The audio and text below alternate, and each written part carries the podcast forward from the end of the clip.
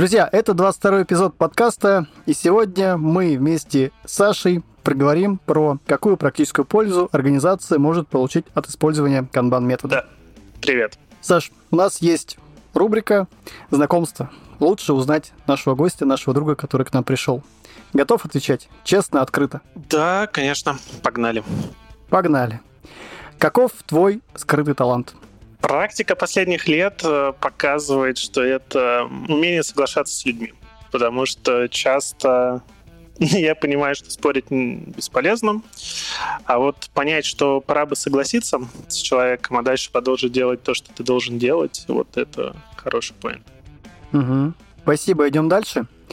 А что делаешь, когда нет никого рядом? В основном читаю. Для меня это история расслабить мозг, почитать какую-нибудь ненапряженную книжечку. Угу. И последний вопрос. Какие три желания загадал бы золотой рыбке? Наверное, побольше солнечных дней в Москве, чтобы было тепло. Вот. Э, первое желание. Э, второе желание предугадывать э, наступление прилет черного лебедя. И третье желание я бы оставил напоследок, на тот момент, когда этот черный лебедь прилетит, чтобы была какая-то возможность действовать. Угу. Саш, спасибо. Саш, давай поговорим о тебе, о твоем опыте, как ты стал АКТ. Расскажи о себе, о своем опыте, твой путь так сказать, в канбан-практике, в канбан-тренеры, как ты пришел туда, где ты находишься сейчас? Окей. Вообще, чтобы выстроить картину, начну чуть-чуть раньше того времени, как я стал канбан-практиком. В общем, я начал свою карьеру в IT в техподдержке, вот, еще когда было именно самостоятельно Эльдорадо. После Эльдорадо я перешел в альф-страхование УМС, там, где попробовал кучу разных ролей, начиная с обычного системного аналитика, и потом я был скрам-мастером, потом немножко продуктом и немножко проектом. И именно в этой компании у меня началось знакомство с канбан-методом. Как обычно в России происходит, знакомство началось с тренинга Леши Пименова и Игоря Филиппева. Это было, наверное, лет 5-6 назад, не помню. И тогда я начал применять э, канбан в том виде, в каком я его понимал тогда. А следующее мое место работы это был э, компания Stream, дочка МТС, полностью посвященная разработке. Там я руководил кроссфункциональной командой разработки. Мы делали э, продукты по заказу МТС. И там уже я непосредственно развернулся с канбан методом, потому что были знания, было немножко предыдущей практики, и был контекст, в котором я мог все это достаточно успешно применять. Вот, именно в этой команде и компании я, наверное, почувствовал основные профиты от канбана и желание дальше прокачивать себя в этом направлении. Где-то в промежуток между тем, как я уходил из стрима и приходил в Тиньков, я получил пейджик KCP. Это было такое логичное продолжение а, KMP для того, чтобы погрузиться не только в непосредственно вопросы применения практик канбана, но и чуть лучше понимать а, его модель изменений. Да, вот KMM, KCP, фреймворк Мильмана и вот это вот все. И работая в Тинькове, в какой-то момент я понял, что было бы мне неплохо получить степень АКТ, для того, чтобы я мог не только применять практики канбана на таком, ну, условно, обычном уровне рассказывать э, о нем э, заинтересованным людям, то есть с тем, э, с кем я взаимодействовал, но и уметь правильно преподавать эту историю, вот, для того, чтобы лучше, больше и четче носить основные идеи, и второй момент, я понял, что мне бы хотелось в какие-то моменты, может быть, людей массово обучать канбан-методу для того, чтобы мне же самому было проще жить и взаимодействовать с этими людьми. И, собственно, я стал АКТ. Угу. Саш, спасибо. Давай переходить немножко дальше. Спасибо, что поделился своим опытом, своими знаниями, э, как ты пришел э, к тренерству АКТ. А давай попробуем сейчас аккумулировать все твои знания, все твои практики применения канбан метода и попытаемся открыть вопрос, какую практическую пользу организация может получить от использования канбан-метода. Я предлагаю все-таки не фокусироваться на каких-то организациях, в которых ты работал, в которых получил опыт, а вот как-то вот обобщить, скажем так. Угу. Ну, я пользу применения канбан-метода для себя вижу в нескольких аспектах. Первый — это набор достаточно простых и понятных в объяснении практик, которые можно начать делать прямо сейчас и достаточно быстро и оперативно получить результат, который можно будет увидеть. Второй аспект — это подход к изменениям, которые есть в канбан-методе. Да, вот это вот э, начни с того, что есть сейчас, уважай существующие роли, у нас небольшие безопасные изменения, нам не нужно делать большие, огромные трансформации с массовыми тренинговыми, с огромными бюджетами. Нам не надо менять майндсеты людей. Вот. Достаточно просто вначале продается вот этот базовый набор практик по визуализации, по ограничению незавершенной работы, про циклом обратных связей. В общем, это все достаточно легко начать применять и получать от этого пользу. Вот. И третий аспект, в чем канбан приносит пользу, в том, что, как мне кажется, его можно достаточно локально имплементировать. Можно взять э, команду или сервис, который существует в каком-то другом большом э, клубке сильно связанных сервисов, и попробовать что-то в нем изменить, э, при этом не аффектить все остальные связанные с ним там команды или сервисы за счет того, что можно выстроить понятные простые интерфейсы взаимодействия, ну, в части там пополнения, планирования пополнения, там, планирования поставки. И дальше внутри вот этого выбранного сервиса проводить э, те изменения, которые будут э, ну, влиять на работу. Ну и таким образом маленькими шажками на примере первых успехов потихонечку-потихонечку распространять метод э, как вширь, как вертикально, так и горизонтально. Вот если говорить э, большими мазками, то я вижу вот такие плюсы.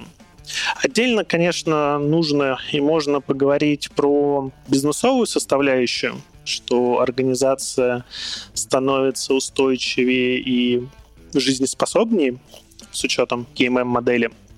Но м, ремарка такая, я больше практик, чем тренер, да, и я всегда работал в достаточно таких крупных организациях, в общем, интерпрайзах, где повлиять на бизнесовую составляющую крайне сложно.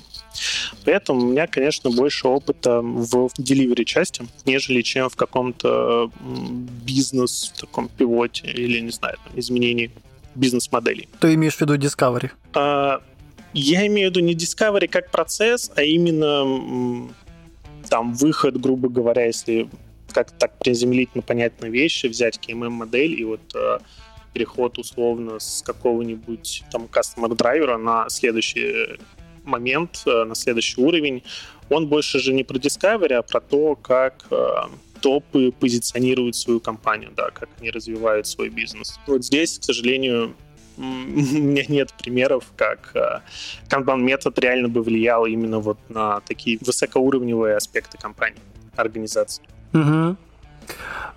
Давай с тобой сейчас сделаем маленькую ремарку, откроем для тех, кто нас слушает, эм, два понятия а, Discovery и Delivery. Да, конечно, давай. Delivery, собственно, это то, как мы доставляем ценность клиенту, а, если очень грубо говорить. А Discovery, если очень грубо говорить, это то, как мы выбираем, а какую ценность мы хотим доставить клиенту. То есть Discovery — это про то, как из э, большого количества возможностей мы выбираем то самое value, которое нам нужно реализовать и доставить клиенту. Я это вижу и ощущаю так. Угу. Спасибо. И давай тогда двигаться дальше, продолжая тему насчет э, бизнес-ценности, про которую ты начал говорить, что ты не видел влияния. А скажи, пожалуйста, с точки зрения модели KMM, до какого уровня организации, ну, ты видел, и до какого уровня организации ты смог продвинуть, скажем, углубить в модели зрелости? Слушай, на самом деле э, такой сложный момент, потому что, опять же, скажу, я работал в больших компаниях, И, например, как-то повысить уровень зрелости МТС или Тинькофф банка целиком, это достаточно амбициозная задача. А сейчас могу сказать, что Тинькове я работаю с одной из бизнес-линий, где мы, кажется, пытаемся осознанно понять э, третий уровень, понять, э, что же нам нужно доставлять нашим клиентам. Это становится актуально с учетом текущего контекста, когда события происходят очень быстро, и нужно очень хорошо понимать, э, на чем же нам нужно сфокусировать наши усилия. Угу. Саш, давай для наших слушателей еще раз проговорим все уровни зрелости модели КММ. Мне или ты возьмешь слово? Слушай, давай лучше ты. Я, если честно, даже сходу их не могу вспомнить. Окей. Что... Давай. А, смотрите, уровень зрелости КММ, Kanban Maturity Model, уровень 0, ML 0.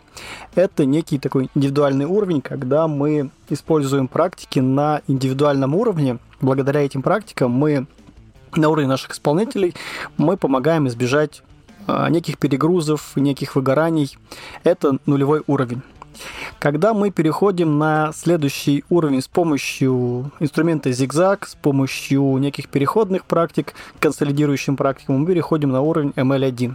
Это уровень уже командный уровень, когда мы сформировываем команды, на этом уровне формируются такие некие такие прото-канбан-системы, там некие свимлайны с исполнителями, и у нас формируются некие такие команды, которые являются частью сервиса, частью цепочки поставки ценностей, частью end-to-end.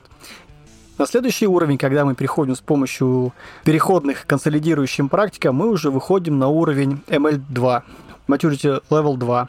На этом уровне мы говорим с точки зрения сервиса, с точки зрения неких таких клиентов, когда мы уже управляем всей цепочкой поставки ценностей на уровне организации.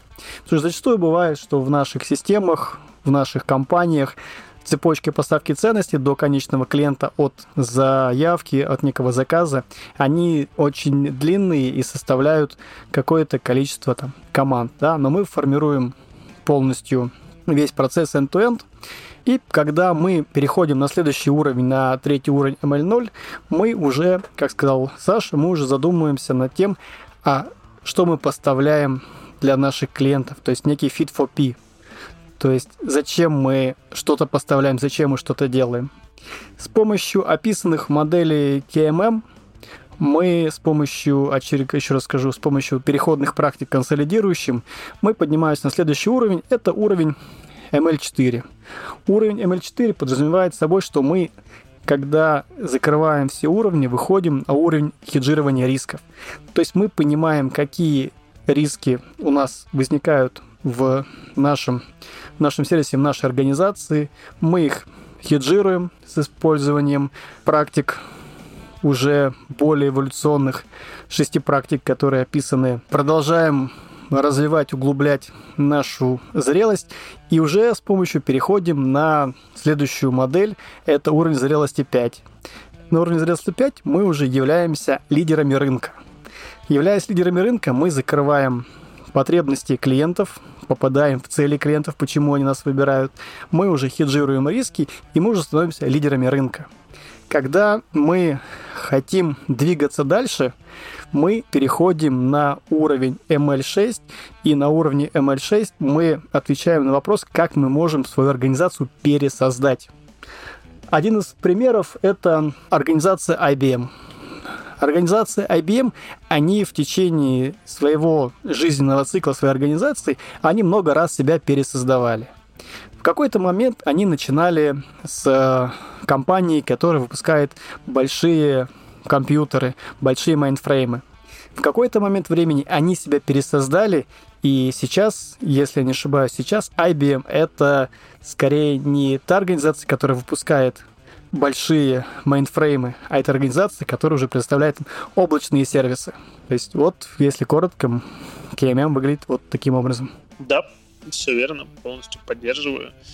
Наверное, может, добавлю, чтобы чуточку было пониманием. точнее, не понимание, а вот пример, я часто сталкиваюсь с тем, что если до там, третьего, включая третий уровень, то все понятно, ну, то есть, да, там вот мы что-то просто делаем задачки. Каждый раздельно человек или сервис. В общем, нет общего понимания. Потом у нас появляются команды, которые как-то фокусируются именно на то, не на то, что мы делаем, а на то, как наши команды работают. И вот такая командная центричность. А ML2 собственно, уже customer-driven уровень, когда мы что-то понимаем, что мы здесь работаем не ради команд вообще-то, да, мы здесь работаем ради того, чтобы доставлять что-то ценное клиенту. И клиент платит нам зарплату, как бы. И с уровнем 3 тоже, в общем-то, все часто просто, что мы начинаем точно знать, почему клиент... Э, не то, что клиенту нравится, что мы делаем, а мы знаем, почему клиент выбирает именно нас, и мы знаем, что нужно сделать, чтобы это понравилось клиенту. Потому что это часто бывают достаточно разные штуки. Вот. А дальше уровень 4. Я периодически встречал э, вот этот момент, а что же такое хеджирование рисков там в рамках какой-нибудь организации.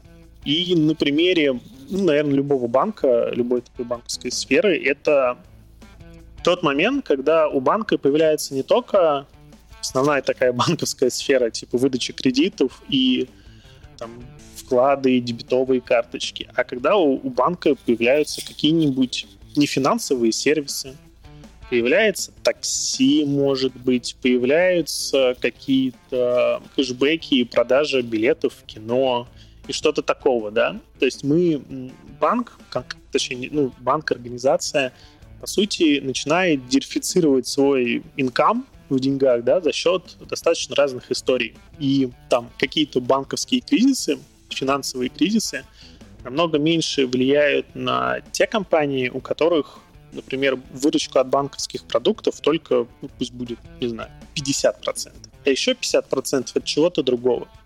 То есть такие компании чувствуют себя намного более устойчивыми в этой жизни. Угу.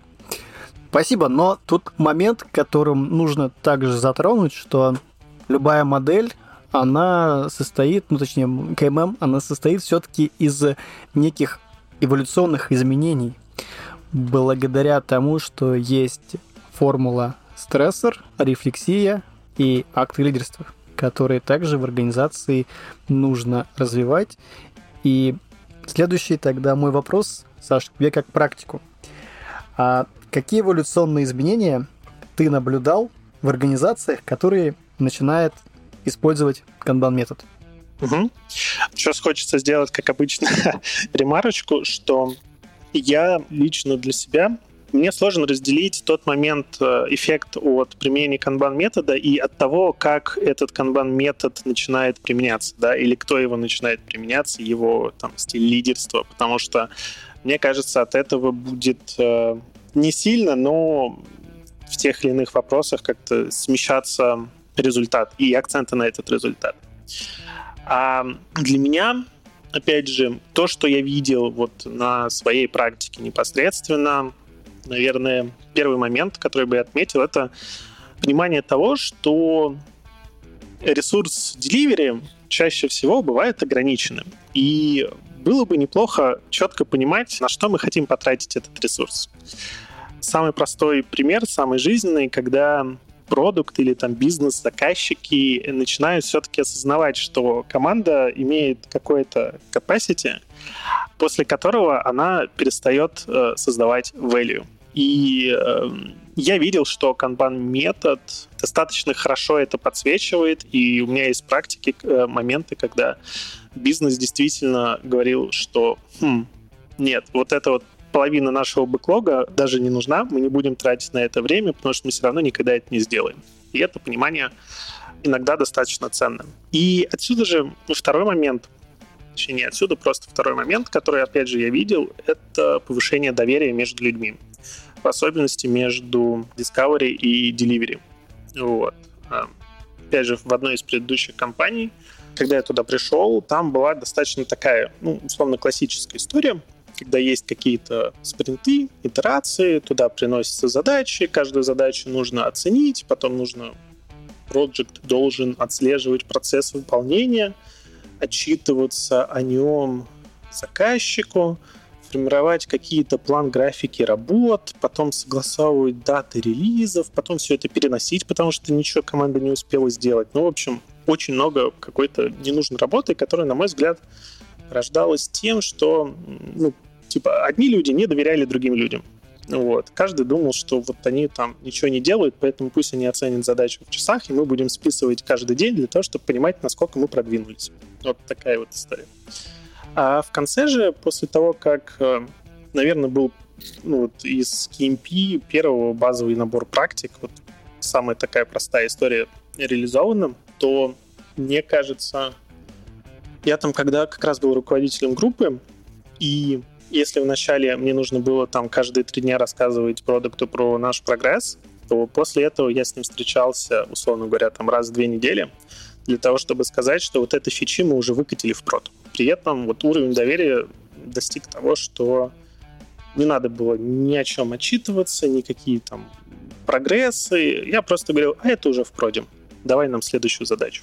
Еще такой момент я отмечал, что у людей, у команд э, пропадает э, некая нервозность и вот это ощущение вечного дедлайна того, что мы ничего не успеваем, что нам нужно очень сильно постараться, потому что у нас так много задач, так много задач, мы ничего не успеваем сделать, поэтому давайте мы еще чуть-чуть поработаем, а потом будем очень сильно уставшими, но потом еще чуть-чуть поработаем, потому что нам нужно все успеть. Это вот где-то, наверное, в 50-60% случаях, ну, на моей практике, получалось почти что полностью избавиться от такого состояния вечного дедлайна и вот это вот ощущение того, что мы ничего не успеваем.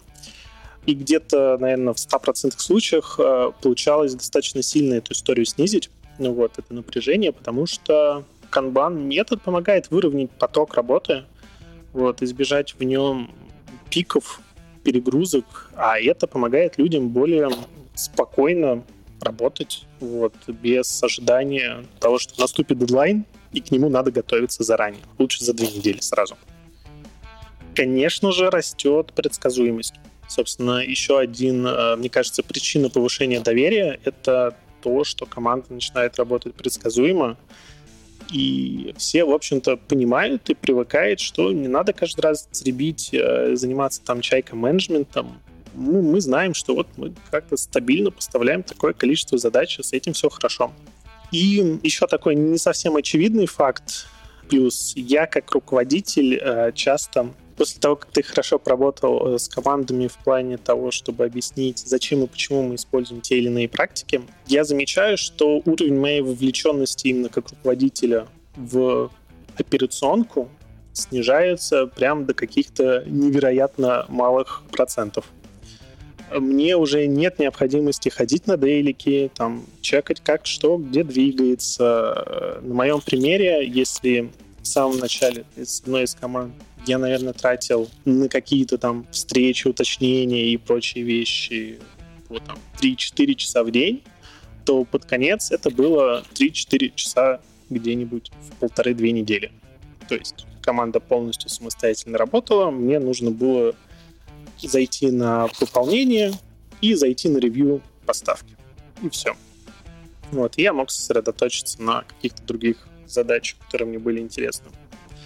Вот. И еще момент, который я хорошо заметил, в, особенно хорошо заметно в больших сложных контекстах, что э, уменьшаются функциональные колодцы.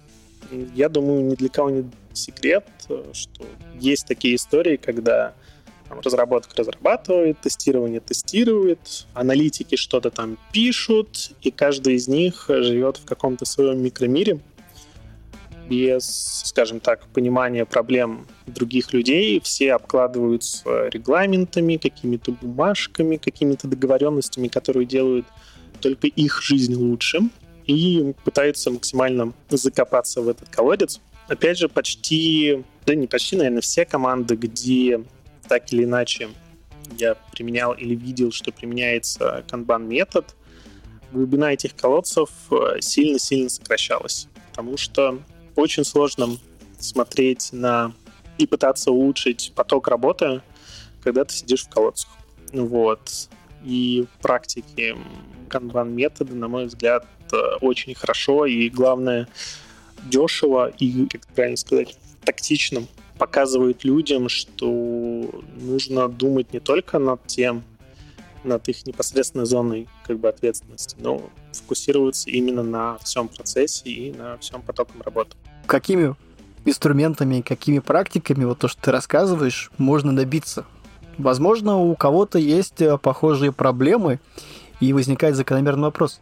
Саш, а что делать как бы в практике? Что как бы первое попробовать, что потом попробовать? Чего начинать? использование практики канбан метода? Я чаще всего начинаю с ревью поставки, с конца. А, есть какая-то команда, которая выпустила какую-то фичу или какой-то инкремент. В общем, что-то она там заделиверила. И если посмотреть на то, через какой путь прошли эти задачи, которые они заделиверили, скорее всего, там всплывет куча-куча проблем. И вот эта вот куча-куча проблем, ну, часть этих кучи будет лежать как бы на стыке взаимодействия разных зон ответственности. И это очень хорошо обсуждать как раз не с точки зрения того, что, типа, ребята, как вы поработали, а что у вас было хорошего, а что у вас было плохое, да, там, что мы хотим изменить, вот все вот это вот. А здесь получается достаточно четкая конкретика, да, у нас есть фокус, у нас есть задачи, которые мы почему-то делали X дней, а есть задачи, которые мы делали 10x, а есть задачи, которые мы делали 20x, да. И когда мы начинаем обсуждать э, конкретную задачу, почему конкретная задача делалась в пять раз дольше, чем все остальные, то как раз у нас вылезают э, блокеры, какие-то источники задержки, которые нас аффектят сильнее всего. И вот э, команда фокусируется на решении этих блокеров, и она их решает, ну, чаще всего, если это можно сделать. И тут как раз опять же, на моей практике чаще всего блокеры решаются именно, точнее, не возникают именно на стыке чьих-то зон ответственности. И здесь людям приходится договариваться. Да, а что нам нужно изменить в нашей работе, чтобы вот этот источник задержки стал ну, не таким большим? В моем случае это прям очень хорошо работает. Второй момент — это Customer Recognizer Item, когда мы все-таки фокусируем Саш, людей. Да. Извини, пожалуйста, сейчас тебя перебью по поводу прошлого твоего пункта, да, то есть тут мы можем явно говорить про общую практику «сделайте правила явными». Да, правильно. Для меня вот это «сделайте правила явными» — это вообще такая суперфоновая история. Но если вы о чем-то договариваетесь, если э, есть какое-то правило, оно должно быть, ну, типа, оно должно быть, да, о нем все должны знать. И я часто вот в таких разговорах об этом забываю, но для меня это просто как типа такая супер гигиеничная история, гигиеническая. Но ты абсолютно прав. Э, все правила, все ваши договоренности вот прям конкретно должны быть понятны, прозрачны, и все должны о них знать. Вот. Это часто достигается, опять же, в моем случае, чек-листами. Вот, вот либо чек-листы, либо какие-то дефинишены, э, достаточно понятная история, которая просто начинает применяться в командах ее просто начать применять. А уточни, пожалуйста, ты имеешь в виду чек-листы — это критерии вытягивания или чек-листы — критерии готовности? Да не столь важно. То есть угу. э, те чек-листы, которые нужны команде, вот как бы вы их ни назвали, вообще я сторонник того, чтобы не употреблять какие-то специфические термины типа definition of ready, definition of done, там exception критерия. Ну, то есть, как бы, да, все понимают, что это такое, но в моей практике проще это обозвать каким-то одним простым словом, и просто уже мы отталкиваемся не от названия, а от того, что находится в этом чек-листе. Поэтому чаще всего я никак это не называю, просто а давайте договоримся, чему должна там соответствовать э, та или иная задача на каждом из этапах э, нашего рабочего процесса. И это достаточно просто продается. А еще лучше продается, когда ты такой, слушайте, объясните мне, пожалуйста, дураку, что здесь должно быть сделано, чтобы эта задача подвинулась дальше. И таким образом, тут, кстати, возможно, у нас включаются а, моменты про акты лидерства, когда ты не пытаешься как-то там типа закоучить людей, да, типа вот создайте чек-лист, исследуйте ему. Нет. Ты такой делаешь этот чек-лист сам по той информации, которую получаешь от людей, а потом уже сам же его и применяешь. Ну, если ты непосредственно руководитель, да. Вот. И там на дейликах или на каких-то других встречах ты такой, подождите, мы что-то договорились, что нам нужно сделать еще вот это и вот это. Почему это не сделано? И таким образом это становится некой э, частью рабочего процесса, потому что ты периодически или часто, в зависимости от команды, напоминаешь об этом, говоришь это и, в общем, формируешь определенный уровень деятельности к тому, что угу. делает команда. А скажи, пожалуйста, вот существует четыре вида лидерства, которые могут использовать руководитель, да, и у тебя как раз был опыт э, руководящей должности, да, на прошлых работах, и ты с ней сталкивался. А пожалуйста, вот смотри, есть четыре типа лидерства. Первый – это уровень сигнала, когда лидер, руководитель дает, условно говоря, некий сигнал там, команде, сервису. Второй уровень, когда лидер произносит какую-то вдохновляющую речь. Третий уровень, когда лидер показывает своим примером. И четвертый уровень, ну, четвертый, четвертый уровень, да, скажем так, четвертая характеристика лидера, это когда лидер указывает, что сделать. Как ты вот к этим вещам относишься и какой ты бы порекомендовал использовать, если наши слушатели находятся на такой лидирующей позиции, являются лидерами или стали лидерами? Зависит от контекста, зависит от того, как принята ваша организация. Я более чем себе могу представить, что в вашей организации или вашей команде принято, что ну, пусть будет тим лид или там руководитель или проект ходит, раздает персонально задачи каждому человеку.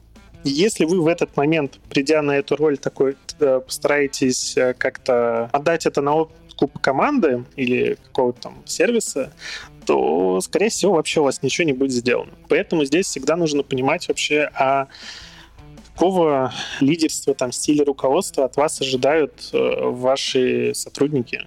Вот. И быть в этом, как бы так сказать, в балансе, да.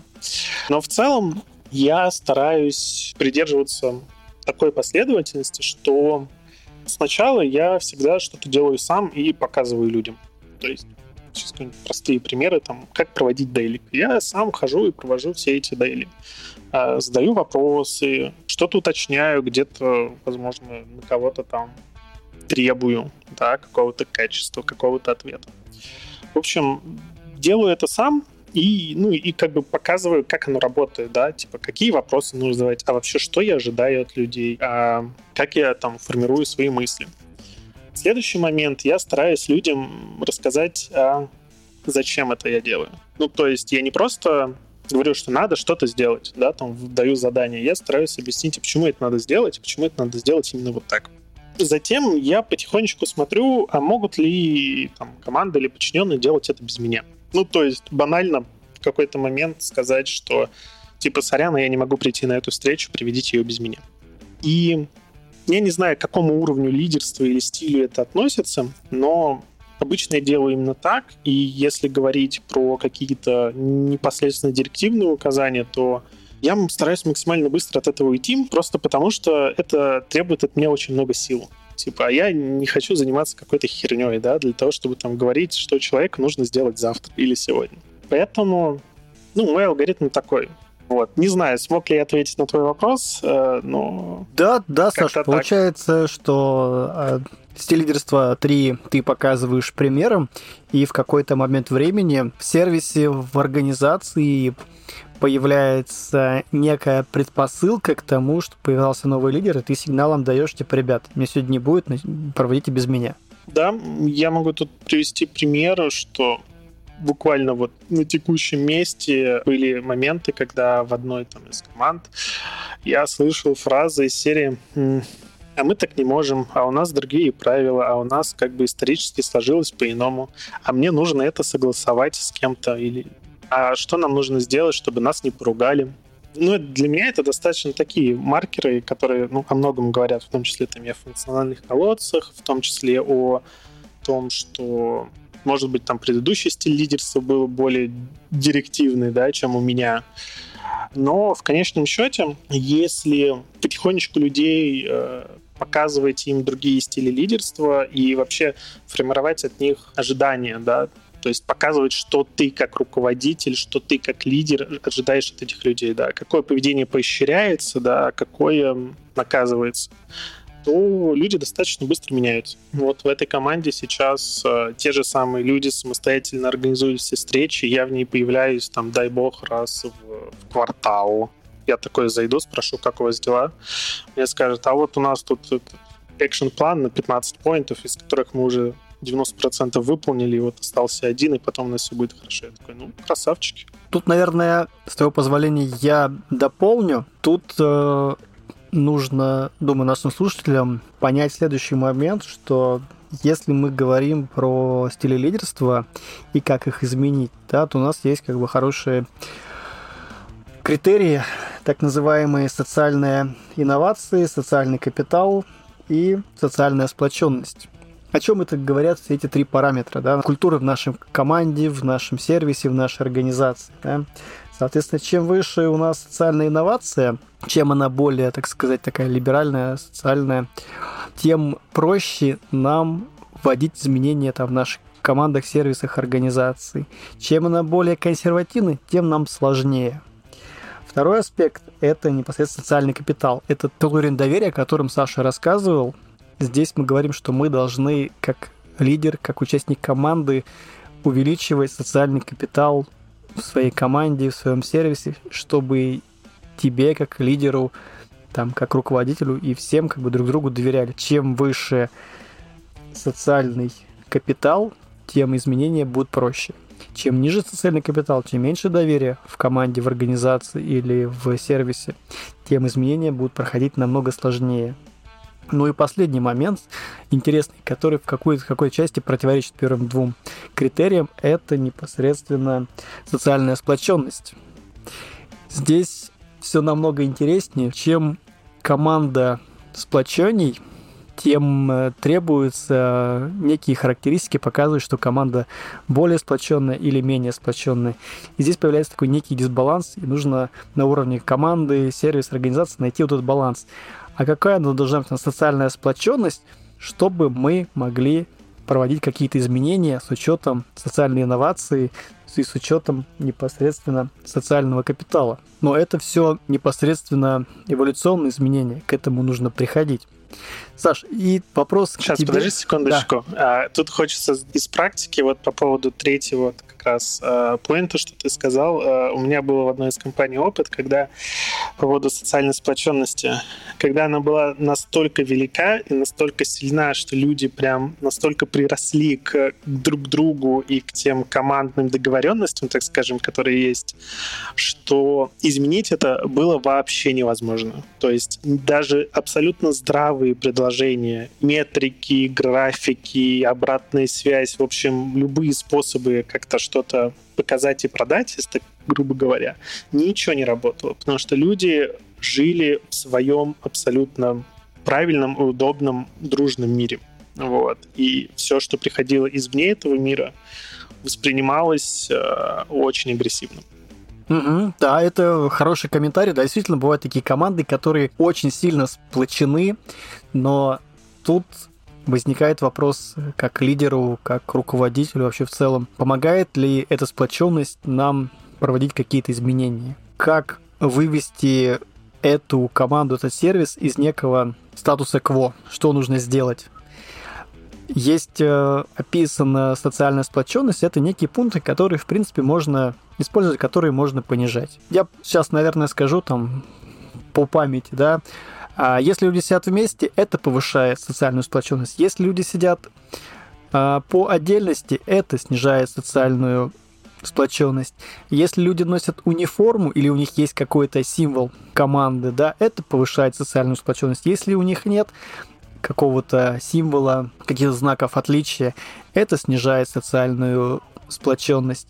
И то есть это как бы те инструменты, которые помогают нам работать с командами и те же команды пере, сказать, пересоздавать, пересобирать и двигать их в направлении, которое помогает нашей организации, нашему сервису быть более антихрупким, скажем так. Но как бы все это на самом деле описано, и все это есть и в Kanban методе, и в KCP. Это все описано, это все есть. Подтверждаю. Саш, давай двигаться дальше. Смотри, мы с тобой немного затронули два момента. Есть прям короткий вопрос. Ты сказал, что ты стал KMP. А расскажи наших слушателей, что такое KMP и как стать KMP. как стать, пройти KSD, KSI. Что такое? говорить в лоб. Что такое KSD, KSI? Дизайн, Kanban System Improvement. По сути, это базовые ступеньки, с которого начинается знакомство и погружение в Kanban метод.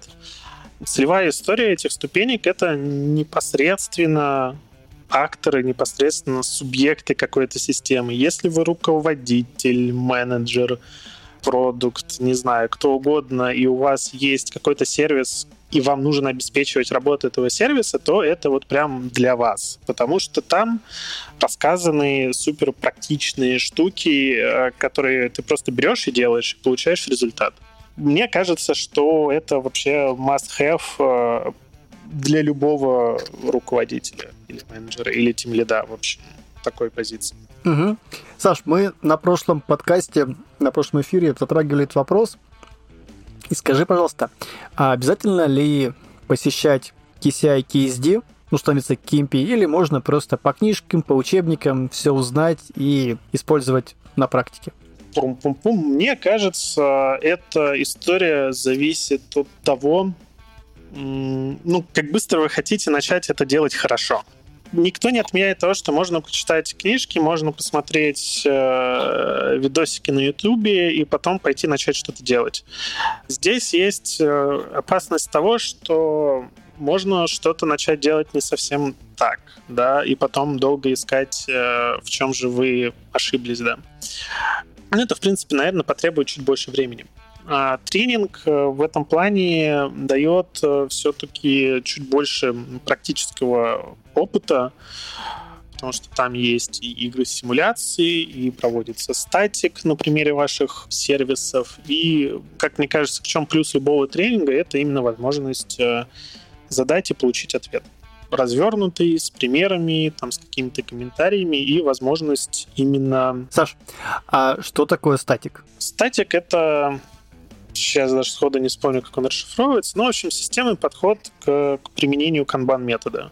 Состоит он из э, шести шагов, и, по сути, это прям детальная инструкция для того, чтобы начать применять канбан-метод. И также хочется сказать, что полностью пройденный статик и, скажем так, реализована канбан-система по результатам этого статика по сути, вас приводят к уровню ML2. Вот. И в этом плане это супер простой и хороший инструмент, который, опять же, в чем мне нравится канбан метод, э, ты просто берешь и делаешь. Ты идешь по шагам, отвечаешь на вопросы, которые есть в статике, и получаешь информацию, результат, который ты можешь прям на следующий день пойти и применить. Угу. Саш, а скажи, пожалуйста, вот этот алгоритм, да, статик, с кем по твоей практике лучше использовать? То есть кого позвать на этот метап, на этот воркшоп по статику? Ну, обычно говорят, что с теми, кто участвует в работе сервиса там, или команды. Но, опять же, я не могу сказать, что это прям типа обязательная история. Если вы работаете в каких-то небольших э, организациях, то это супер хороший вариант. Вот, заодно сразу можете там по ходу дела пошарить какие-то знания, что-то рассказать, типа, а почему такие вопросы, вот, а почему нам нужно знать ответы на эти вопросы. Но при этом существует и другой подход, э, который чаще всего я встречал в каких-то крупных больших организациях, когда, ну, типа, ты не можешь пойти и собрать там сервис в 50 человек на одной встрече. Вполне допустимо точнее как, я допускаю и я так делаю, что я провожу статик, э, по сути, из нескольких там ван-ту-ванов или же из каких-то ретроспектив. То есть э, у нас есть э, шаг, когда мы собираем источники неудовлетворенности. Ну, если у команды есть ретроспективы, идите и посмотрите, что у них на доске появляется вообще. Вот ваши источники неудовлетворенности. Ну, либо вы хотя бы поймете, куда копать дальше.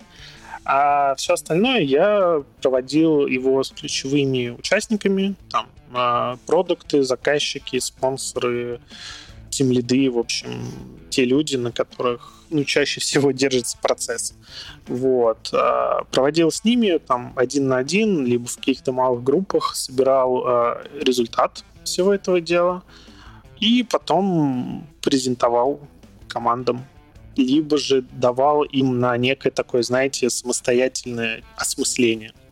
Вот вам как бы статик, вот вам его результаты, и там в формате какой-нибудь ретроспективы, ну-ка, посмотрите на него, поштормите, прокомментируйте, как вы думаете, насколько это правда. Ну, то есть, чтобы потом провалидировать какие-то свои... Ну, то, что получилось у меня. Угу. Саш, а скажи, пожалуйста, такой вопрос. Можем ли мы считать, что мы работаем по канбану после обязательного проведения статика? Ну, формально нет, конечно, ну, потому что, как бы, статик кто-то провели, потом же надо что-то с этим сделать, что-то изменить в вашей работе. Но я тут, я не знаю, насколько типа так правильно или неправильно, я вообще не совсем понимаю фразу «работать по канбану». Вот, мне кажется, это очень, типа, такая а, штука, которая говорит о том, что мы пытаемся просто имплементировать все правила, не понимая то, зачем они нам нужны. Kanban же метод — это способ улучшения процесса, да, а, создания какой-то там нематериальной ценности. И в этом плане не столько важно, работаете вы там по канбану или как-то и так. А вопрос в том, что те практики, которые в канбане есть, они несут для вас пользу, являются ценными, и ваш, а, скажем так, в том контексте, в котором вы существуете, они достаточны для того, чтобы вы могли существовать дальше. То есть я здесь сторонник достаточно такой прагматичного э, применения. Угу, спасибо. А скажи, пожалуйста, когда, по твоему мнению, люди приходят к использованию канбан метода? Вот что должно происходить или происходило там в команде, в сервисе, что появилась необходимость использовать канбан метод? Вот когда что-то идет не так, когда ты как руководитель видишь, что твой сервис работает не оптимально или плохо, или есть какой-то внешний источник неудовлетворенности или внутренний источник неудовлетворенности. То есть момент, когда ну, ты как личность, руководитель, либо команда как совокупность разных людей понимают, что что-то идет не так, как надо. Вот это может проявляться в разных да, ипостасях, начиная с того, что мы там инкремент не создаем, заканчивая тем, что мы деньги не зарабатываем почему-то, только тратим. Но в целом мне кажется, что вот состояние определенной неудовлетворенности и недовольства тем, как работает сервис, это самый такой мощный мотив начать применять канбан метод. Угу. А скажи, пожалуйста, была у тебя в практике такая ситуация, когда ты начинаешь воркшоп по статику, и после нулевого шага, после определения сервиса, все, кто пришли, говорят, неудовлетворенности внутренних и внешних у нас нет. Ну и прекрасно. Скорее всего, ты позвал не тех людей. Ну, точнее, не так. Ты не позвал тех людей, у которых есть эта неудовлетворенность. Вот. И это может быть достаточно ну, хорошим признаком того, что нужен кто-то еще. Угу. А скажи, пожалуйста, вот э, нужно ли в этом случае продолжать, начать использовать какие-то практики? Или можно остановиться на этом? Я бы сказал, что можно, можно и продолжить, начать использовать какие-то практики. Тут, э, смотрите, как мне кажется, в чем момент. Вопрос, э, в какой роли ты инициируешь этот воркшоп. Да? Если ты непосредственно руководитель его инициировал, то, наверное, у тебя есть какие-то неудовлетворенности, которые тебе надо лично решить, да, и, и ты идешь и начинаешь применять практики, которые решают твои проблемы, потому что ты руководитель, ты должен обеспечить работу этой команды. Если ты в роли внешнего коуча или что-нибудь подобного, не знаю, я бы все равно провел, потому что какие-то базовые истории в плане там петли обратной связи, понимание того, от кого, куда приходят задачи. В общем, все эти этапы статика, они все равно так или иначе несут пользу. Даже если там не будет прям каких-то супер таких инсайтов да, на этом этапе, то как минимум, если ты новый человек, ты поймешь контекст и суть того, что происходит. Вот, поэтому, наверное, провести до конца статик можно, просто помнить, что, окей, есть определенный момент, который, возможно, в будущем усложнит тебе начало применения практик, потому что у людей нет понимания стрессора, да, и зачем им нужны эти практики. просто тебе нужно будет дальше чуть-чуть скорректировать э, свое поведение. Ну, я считаю так. Саш, спасибо. Саш, давай подводить итоги. Друзья, сегодня с Александром Сулеймановым мы проговорили, что такое TMP. Мы проговорили прям очень красочно, ярко применение статика. Очень ярко и много говорили про то, как Александр, как Саша, стал АКТ. Мы проговорили про его практику, как он применял это во всех организациях, с которыми работал. Саш, есть еще что добавить в наши итоги? Ну, чуть-чуть продажные истории. Применяйте канбан метод. Я вообще сторонник того, что делайте то, что приносит пользу. Вот. Не обязательно делать все по книжке и этап за этапом. Если вы видите, что у вас есть какая-то проблема, то берите просто кусок инструмента или отдельный инструмент и исправляйте вашу проблему. И делайте так шаг за шагом. Спасибо, Саш. Друзья, сегодня в эфире был Алекс Цибульник, канбан-коуч и Александр Сулейманов, аккредитованный канбан-тренер. Саш, спасибо, что пришел. Спасибо, что позвали. Все, всем пока. Пока-пока.